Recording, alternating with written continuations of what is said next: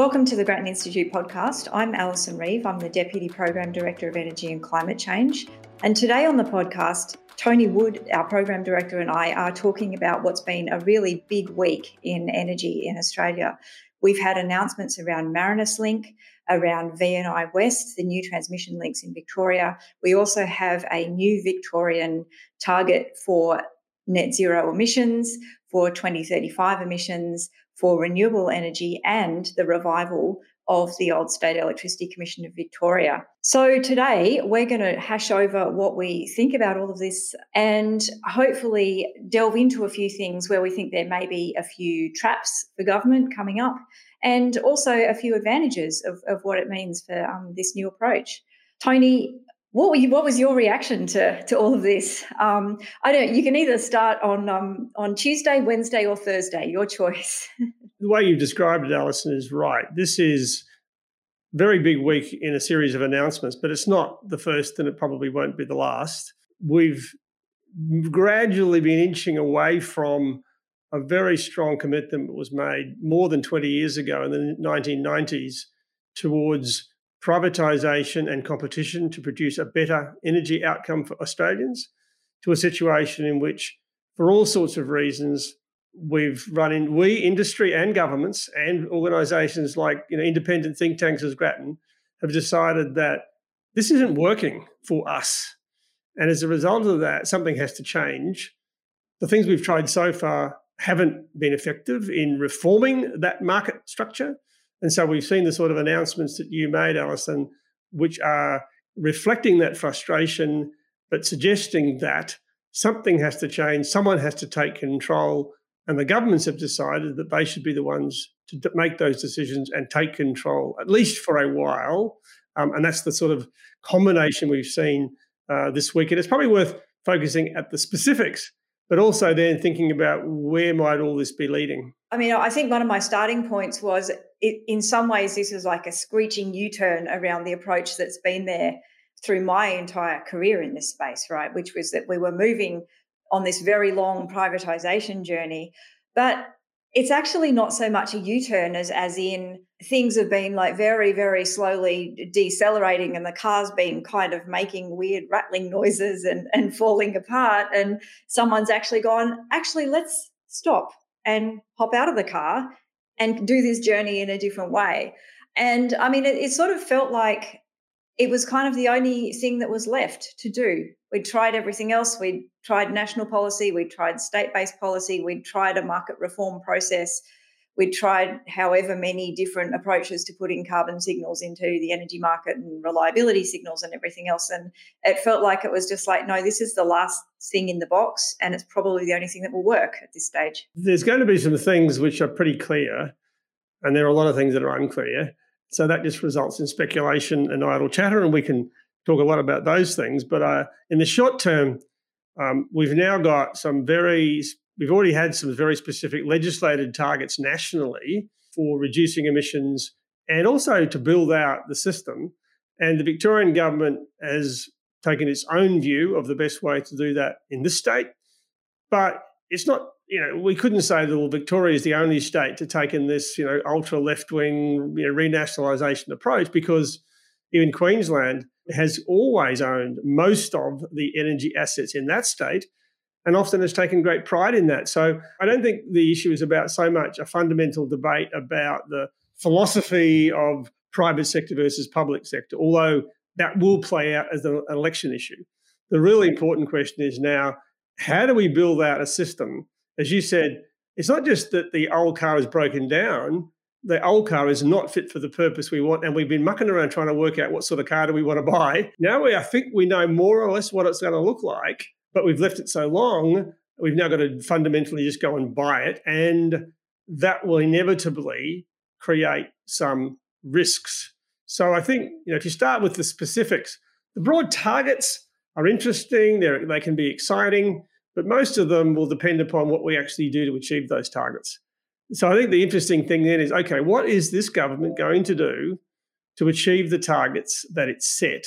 And I suppose you can start with, as you said, Alison, the rejuvenation, the reincarnation, the revival of a system that everyone thought was dead. That is the old, what was, I think, when I first came to Victoria, had been called the SCCV, reviving that as a structure. So what do you think of the core issue there as to what it's supposed to do and what it might mean for dumping that in the middle of the energy market? Yeah, I mean, if you look at the legislation that underpins the State Electricity Commission of Victoria, at the moment that legislation gives that organisation the power to do just about everything that happens in the energy market. It's allowed to build and operate transmission, distribution networks, build and operate generators, run a retail business, go after customers who don't pay their bills to it, and so on. You know, pretty much anything that at the moment a retailer, a gentailer or a transmission or distribution company can do. It's also, when you look at it, it's a very, very old school way of setting up an organisation. Like the original underpinning legislation is from 1921. The way that the organisation is structured at the moment is that it has a single head called the administrator of the commission, and they can be directed by the Energy Minister and the Treasurer to do anything that the Energy Minister and the Treasurer think is necessary.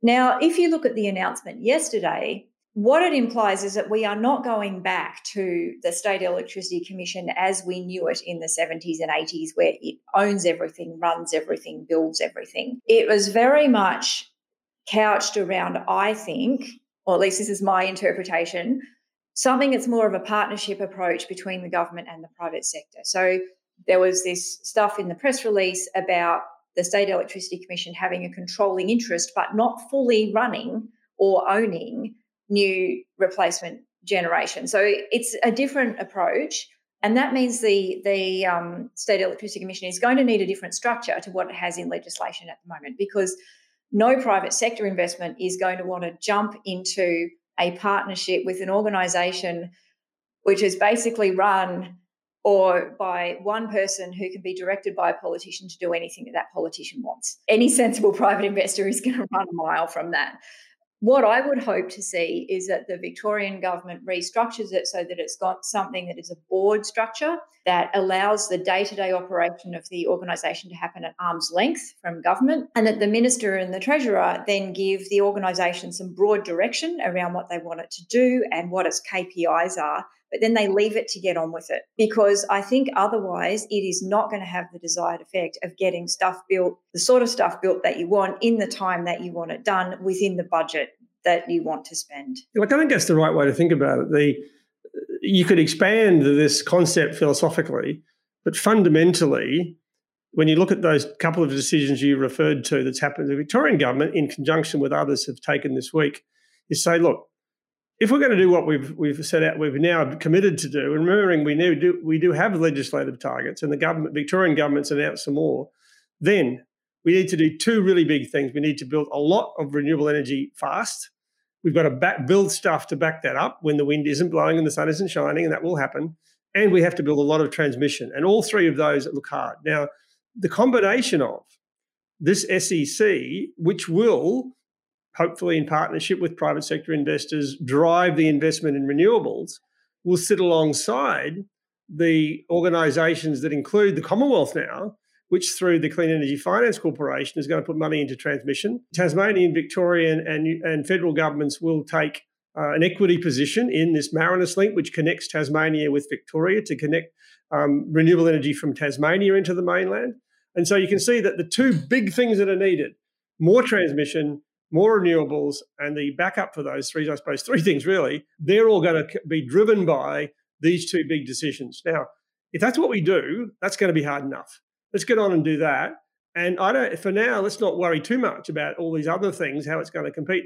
There will be lots of concerns from private sector investors about their investments today, like Loy Yang B and Loy Yang A, and what happens to them. There'll be people concerned about, is this gorilla in the playroom going to actually compete with, or is it going to be a separate competitor? Is it going to be really the old SCCV reinvented? I think the main thing now is to say, look, we need to get some decision making going. This is a way to do it. Is it perfect? Probably not. Is it probably the least bad thing we could do?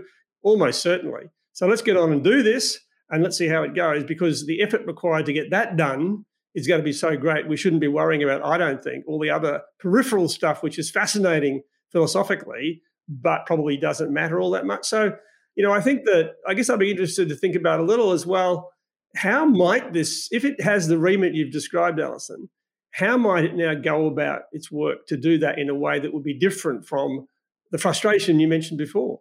Yeah, I mean, if it's sort of structured something like some of the federal funding bodies are, that maybe that's one way that it does it, is kind of like an equity and financing partner rather than someone who, you know, actually gets into the nitty-gritty of operating things. You know, it's possible to take a financial controlling interest in something and not be the person who runs it from day to day. So that might be one way to do it. What this really comes down to, if it's going to be successful, I think, is thinking about what the risks are in this transition and making sure that those are allocated to the people who are best placed to manage them. We used to try to do that through market structures. That's what we're giving up on because it hasn't been working out very well.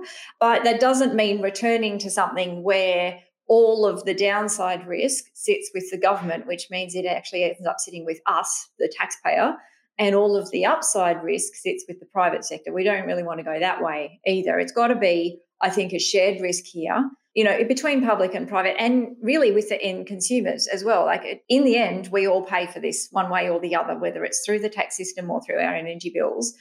And what we want, I think, is for a fair allocation of that risk, and then sort of within end consumers as well, a fair allocation for that as well.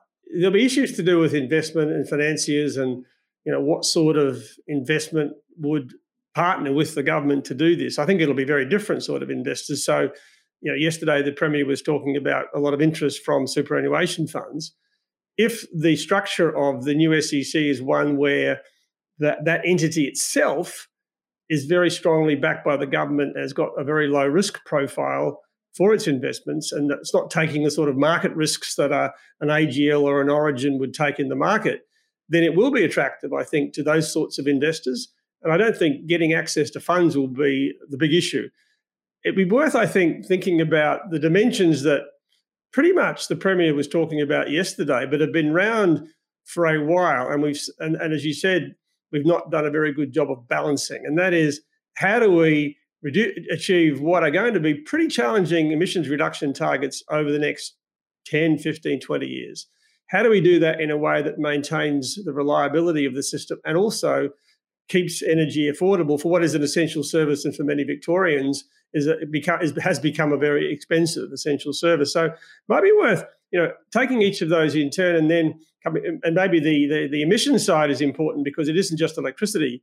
But when you think about what's going to be done now, firstly, reliability and affordability. Are we going to be able to build a system that is no coal by 2035, which isn't that many years away, and maintain reliability? Is cost at risk? Because the government says, well, this is the way to deliver cheaper electricity for Victorians in a way that the private sector would never do. There's actually a lot of things that are going to affect affordability. It isn't just going to be about the replacement generation. It's also going to be about where and when you get the transmission in place and who pays for that. And I mean, one of the reasons the federal government has stepped into the world of transmission is because the system for allocating the costs of who pays for transmission is pretty broken. This is for our energy nerd audience. Obviously, we're talking about the RIT-T here. And I mean, the other thing that sort of is impacting on this that we're seeing at the moment is, you know, how linked the Australian energy market is to international markets. It's also going to be a factor of not just what type of generation we have, how quickly we can build it. We have to remember the whole rest of the world is trying to do this at the same time that we are, particularly in Europe. I was looking at a chart yesterday of the amount of solar that Europe is importing from China at the moment. It's absolutely phenomenal. The SEV announcement and the Victorian target are not a silver bullet that are going to keep prices down. The trick is to keep prices as low as you can under the circumstances in which you find yourself. Now, that doesn't mean that they will be empirically low. It doesn't mean that we're going to go back to, you know, some magical dream world of, you know, when I actually can't remember when electricity prices were super, super, super low. But we're not going to go back to that. The challenge is to get it as low as you possibly can under the circumstances in which you are. The situation seems to be, well, look, we've done an awful lot A lot of homes in Victoria have solar on their roof. In Australia, a lot of homes have solar on their roof. We built a lot of wind farms and solar farms, and the cost of that energy has been coming down dramatically because we've learned how to do it very cheaply. The trick is that we've probably done the easy third. That is, we've connected a lot of roofs now, probably 20, 30, in some cases, almost 40% of roofs in some places have solar. In some new developments, more than that. We've also connected the bigger facilities where the transmission grid had the capacity. And that was a grid that wasn't designed for this. So it's not surprising that we've now run out of that capacity. And building more transmission in Australia and any community is really hard. I mean, the Germans are having the same problem. So it's not surprising it's hard. But we're now into what's become the next difficult third and maybe more as we have to build out all that transmission. And that means cost, and it means disruption, and it means thinking about communities. And I think governments working with the transmission companies who are going to do the building is going to be difficult. And as you say, it's going to be also competing with access for physical resources across the world and people. And at the same time, a lot of other infrastructure is being built. I mean, across the country, road infrastructure, tunnel infrastructure, and so forth. And in many cases, they're competing for the same resources. So that's why I think it seems to me pretty clear that the cost of doing this in the time that's now available is going to be really hard. And so, where might that work? Because presumably, one of the reasons governments have decided to step in is that they are really worried that if we get this wrong, then we will have the risk of blackouts. We did have lots of concern when Hazelwood shut that we were going to have blackouts and high prices. We did get high prices and we did get a few supply problems, but luckily we got through all that. So do you think that there's this balance between reliability and affordability? Are they both achievable, or is one more likely to give way to the other? Yeah, I mean, I think the thing that we're starting to learn about affordability as well is that the more that you can integrate all of the different bits that make up the stack of whether or not energy is affordable or not, it's not just keeping prices down, it's keeping the overall cost down as well. Well, that's one of the many, many things that was not working, is that we weren't getting sort of good integration between all of the different bits that made up the cost stack of what you were actually paying for your energy. And I mean, that also goes to things like, we didn't, I think, until June this year, have a very good understanding of how international coal markets might impact on our domestic energy prices, and we didn't really think that much about international gas markets on electricity prices either. But, I mean, we've also seen the federal government announce that they want to have a national energy performance strategy, which will be focused on how you can use a more productive way of using energy as a way of keeping down the overall cost of energy, and then meaning you do need to maybe build less transmission or not need to upgrade your distribution network as much or build less generation and so on. So getting all of that right is important as well. You were talking about sort of the fact that we've done the easy stuff before as well, and maybe that's a good segue into the broader announcement around the Victorian emissions target. So they've brought forward their net zero date to 2045. They've set a 2035 target of, I'm going to get this wrong, was it 75%? I think it's a range of 65 to 75%. It's a range. So, okay, 75 to 80, something. Is that right? 95% renewables by 2035. The thing is that electricity is only about half of Victoria's emissions. And when you look at the other stuff, the transport, the industrial processes, burning gas, well, I was about to say the curves on those are flat. They're not curves. They're flat lines, right? They aren't changing, or they are going in the wrong direction. They're going up. And so this is really, I think, the next massive challenge for the Victorian government is not just how do they build out all of the electricity to get that 95% renewables target, but then how do they get all of the households who are using gas to switch over to electricity, because you are not going to hit that 2035 target unless you start to move people off gas. I just can't see how you do that. How do they really start to supercharge the move away from petrol and diesel cars and other forms of transport to electric vehicles? What do they do in the agriculture sector? What do they do in the land sector? And then with, Victoria, I think, does have a pretty significant industrial base of people who use gas, where there's not a huge number of alternatives at the moment to that. And so that's going to be the really, really challenging part that is coming. We feel like the past 15 years has been this massive struggle, but actually that was the easy bit, guys. I'm sorry. I mean, I think that politically, as with the others, New South Wales and Queensland, these big announcements have played quite well for the governments who announced them. So that may very well be the case again. And the story can look pretty compelling. You know, I think we've got some challenges ahead. And as you say, one of the big things the current government started to look at last year and this year was, how do we start to plan for going away from gas? Degasification is the term that's used, because Victoria, manufacturing, power generation and households have used gas for a long time, starting in the late 1960s, I think, something like that, a natural gas coming from Bass Strait, and that gas is running out at the same time as gas is a fossil fuel. So getting off gas is going to be a big deal. Maybe the only way to start moving our transport system is to work with the other states and the Commonwealth to introduce emission standards on vehicles, because that's also a large source of emissions. So I think there's a lot of big challenges there. So when we think about where does this leave us, in my thinking and some of my discussions with media and other and market players, I feel sort of relieved but also apprehensive. And I'm not sure which is the bigger. You know, I see relieved that, okay, we're now going to make some decisions. This is important. This is the reason we're doing this. Let's go and make those decisions. And maybe, you know, that's the sort of image that the Premier likes to portray somewhat successfully. The other side of it says, well, are we really convinced this can it be done? Can it be done in the time frame that we've got? And what's the consequences likely to be for consumers? And if you live in Canberra, so you've got a different situation, I think, Alison. But if you're thinking about this from the point of view of a Victorian consumer, how do you think they might think about the combination of all these things we've been discussing and some of the certainties and uncertainties? I think the important thing from a consumer perspective to remember here is that it's not all going to happen at once tomorrow.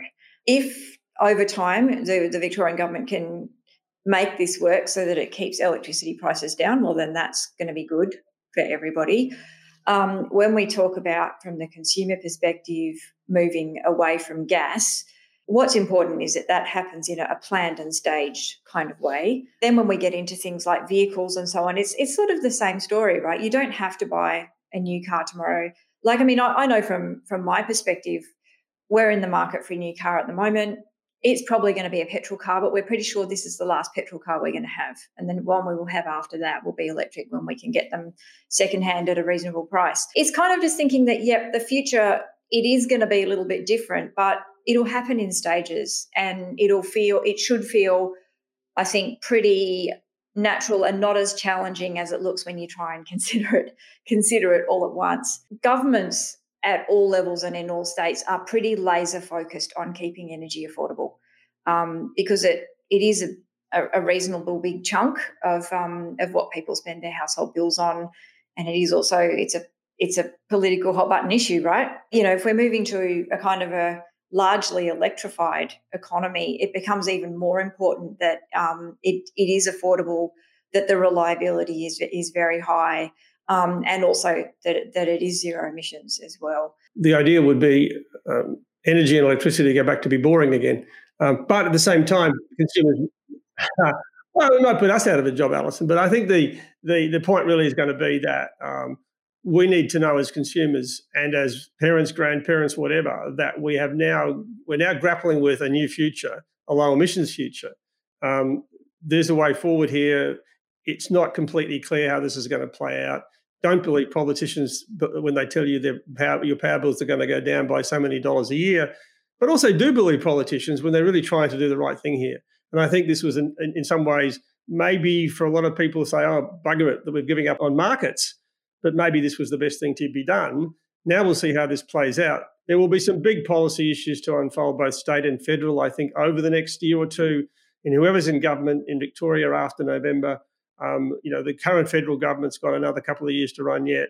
There's a lot of change going on in this space.